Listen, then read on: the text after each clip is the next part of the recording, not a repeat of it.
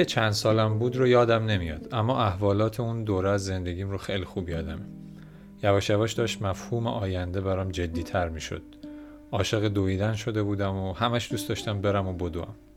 نمی‌دونم فیلم فورست کامپ رو دیدین یا نه ولی من مدت ها بعد اون دوران که رفته دیگه رفته بودم سراغ والیبال دیدمش هنوز احساس می‌کردم که خیلی خوب میفهممش. منظورم شخصیت اصلی داستانه. یه مدتی دوباره هر وقت فرصت می‌کنم میرم میدوم و دارم تمرین می‌کنم که تا حدود 20 روز دیگه یه ماراتون رو بدوم یعنی دارم سعی می‌کنم که این کار رو بکنم. مطمئنم که نمی‌تونم دقیق توضیح بدم که چی میشه که اینقدر آدم کیفور میشه ولی می‌تونم بهتون قول بدم که اگه امتحانش کنید احتمال خیلی خیلی زیاد متوجه حرفم میشید.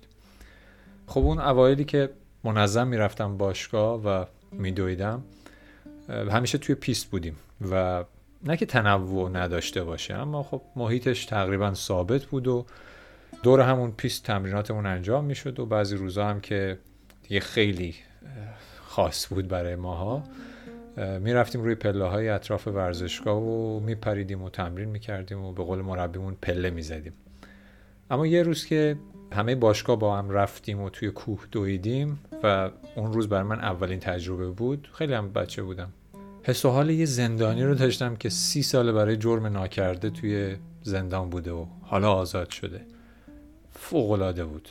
انگار تازه فهمیده بودم که فقط توی پیست نیست که میشه دوید و اون پیست قرمز رنگ خسته ای که با خطای سفید هشتا مسیر مشخص براش کشیده بودن تنها جایی نیست که من می‌تونم بدوم. و برای یه بچه ده دوازده ساله خیلی تجربه عجیب غریبیه. از اون به بعد می‌خواستم از هر فرصتی استفاده کنم برای دویدن. تو خونه هر وقت من رو میفرستادن خرید معمولا تا بقالی میدویدم و سریع سعی می‌کردم مثلا رکورد خودم رو بزنم و سعی می‌کردم سریع برگردم خونه. توی کوچه مسابقه دویدن از اول تا آخر کوچه را مینداختم یا دور محله ها با بچه ها سعی می‌کردیم بدویم و خلاصه انگار دیگه نمی‌تونستم آروم را برم. حس و حال عجیبی بود. توی خیابونم همیشه با عجله را می‌رفتم و هنوزم تقریبا همینطوریم. و راستش رو بخواید همیشه دوست داشتم بدوم ولی نمی‌شد. گاهی آرزو می‌کردم یکی داد بزنه آی دزد یا چه می‌دونم یکی حتی وسایل خودم رو بزنه که بیفتم دنبالش. خیلی هم به بعدش فکر نکرده بودم که اگه رسیدم بهش می‌خوام چیکار کنم. ولی اون موقع تنها بهونه ای که به ذهنم می‌رسید انگار این بود که توی خیابون یه نفر بیفته دنبال یه دزدی یا خودش دزدی کنه. نمی‌دونم.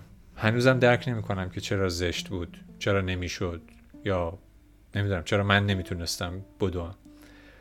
گاهی سعی می‌کردم خودم بذارم جای آدمایی که فکر می‌کردم قضاوتم می‌کنن و حالا من اونا رو قضاوت می‌کردم. با خودم خیال می‌کردم خب ملت خیلی چیزا ممکنه بگم. حرفا و قضاوتاشون یه جورایی در واقع نمیذاشت اونجوری که دلم می‌خواست بشه. متاسفانه خیلی طول کشید تا متوجه شدم که آدما انقدرم اهمیت نمیدن که من فکر می‌کردم. یا اصلا اگه اهمیتم میدن من خیلی نباید خودم رو نگرانش کنم. مخصوصا وقتی کاری دارم انجام میدم که فکر می‌کنم درسته و باید انجامش بدم.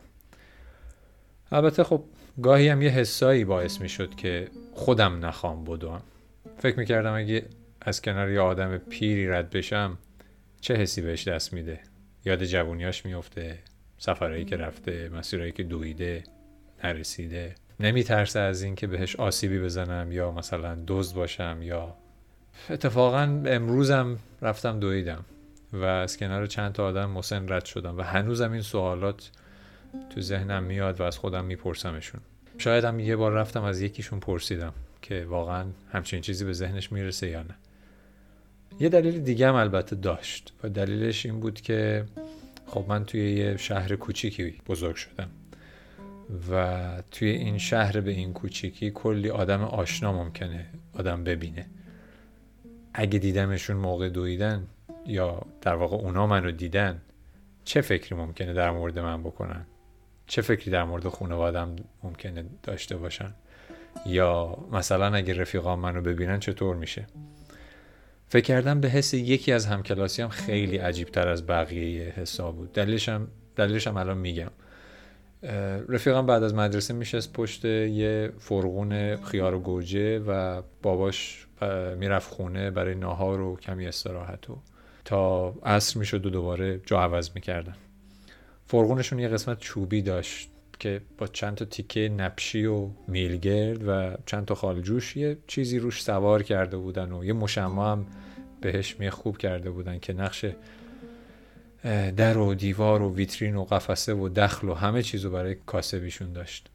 زیرش هم انبار بود که دوتا کیسه یا صندوق اضافه خیار گوجه یا میوه یا هرچی که میفروختن اونجا میذاشتن. توی اون انبار البته وسایل خودش هم میذاشت. کیف که البته نداشت ولی اون کیسه ای که کتاباشو میذاشت توش رو لغمه غذایی که مادرش براش درست کرده بود همونجا میذاشتش. اما اینجای داستان برام عجیب بود که خیلی پیش می اومد که مامورای شهرداری بیان و وسایلشون رو ازشون بگیرن و خب فرار می‌کردن. من فکر می‌کردم اگه حین این که از دست مامورای صد معبر فرار می‌کنه من رو ببینه که دارم میدوم چی میشه؟ اون وسط شهر مجبور بود بوده ولی من مجبور نبودم. تازه پولی سر تاکسی هم داشتم. قبل دیدن رفیقم پشت چرخ پدرش خیلی به این قضیه اهمیت نمی‌دادم و ولی بعدش دیدم اون تنها نیست و کلی پسر همسن و سال خودش هم تو شرط مشابه هستن. نمی‌دونم شاید این دویدنی که به سرم می‌زد دویدن نبود. فرار کردن بود. فرار از دیدن خیلی چیزا. شاید می‌خواستم برم و دیگه نبینم چیزایی که طاقتش رو نداشتم یا درک نمی‌کردم یا جواب چراش برام خیلی سخت بود. هر کی خب یه جوری از این فکرها و سوالا فرار می‌کنه و برای من همیشه دویدن و کوهنوردی کمک بوده. یا فکر می‌کردم که می‌تونه کمک باشه. همیشه فرار می‌کردم از این سوالات و سعی می‌کردم تمرکزم رو بذارم روی برنامه هایی که خانواده و مدرسه و تلویزیون به هم دیکته کرده بودن تا شاید تو آینده فقط پول یه سر تاکسی تهجیبم نباشه و به قول جامعه انسان موفق و مفید باشم. چند سالیه که ماشین دارم. شغلی که براش ده سال وقت گذاشتم رو هم به دست آوردم و تقریبا به اندازه احتیاجم درآمد دارم. ولی هیچ وقت به اون حس موفقیت نرسیدم. هر چی گذشت این کلمه برام بیمعنی تر و حقیرتر شد. شاید چون وقتی بعد این همه سال یه بار که از یکی از اون خیابونای نزدیک مدرسه میگذشتم چرخ دستی پدر دوستم هنوز اونجا بود. اون موقع فرق من و دوستم خیلی بیشتر از داشتن یه سرپول تاکسی تا مدرسه نبود ولی حدس می‌زنم همین فرق کوچولو خیلی تو تفاوت سرنوشتامون تاثیر گذاشته باشه. الان سال هاست که گاهی توی شهر میدوم و خیلی خیلی کمتر اهمیت میدم به قضاوت دیگران. اما هنوز حس دیگران رو نمی‌تونم نادیده بگیرم. مخصوصا بچه هایی که برای در آوردن آشغالا از توی سطح برای همدیگه قلاب می‌گیرن